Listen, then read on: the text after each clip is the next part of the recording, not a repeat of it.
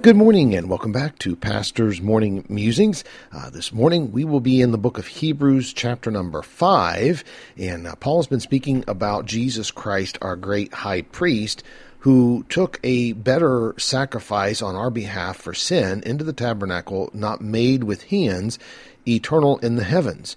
Uh, once he did this one time for all eternity, he then sat down at the right hand of God. In fact, in Hebrews chapter number 1, verse number 3, we are told, being the brightness of his glory and the express image of his person, and upholding all things by the word of his power, when he had by himself purged our sins, sat down on the right hand of the majesty on high.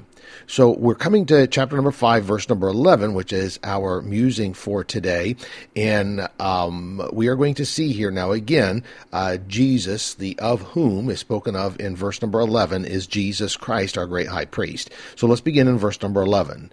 Of whom we have many things to say, and hard to be uttered, seeing ye are dull of hearing. For when for the time ye ought to be teachers, ye have need that one teach you again, which be the first principles of the oracles of God, and are become such as have need of milk and not of strong meat. For every one that useth milk is unskilful in the word of righteousness, for he is a babe. But strong meat belongeth to them that are of full age, even those who by reason of use have their senses exercised to discern both good and evil. The problem that was being addressed is the carnality of the Christian life. When we come to God by faith, we receive the new birth, a new life, for a new creature in Christ Jesus. But the problem is staying in that position as a baby and not growing in our new life in Christ Jesus. The baby Christian, living only in the first principles of the oracles of God, will live in doubt of their salvation, not fully understanding what Christ did for them and what his salvation for them really entails. This is addressed in chapter number 6 of Hebrews. But for this morning, we see another great problem in the Christian faith in not growing in the truths of God. He said in verse 13, For everyone that useth milk is unskilful in the word of righteousness. There are a lot of carnal Christians who like to do a lot of talking about their knowledge of the Bible. The problem being that the carnal Christian is unskillful in the word of righteousness.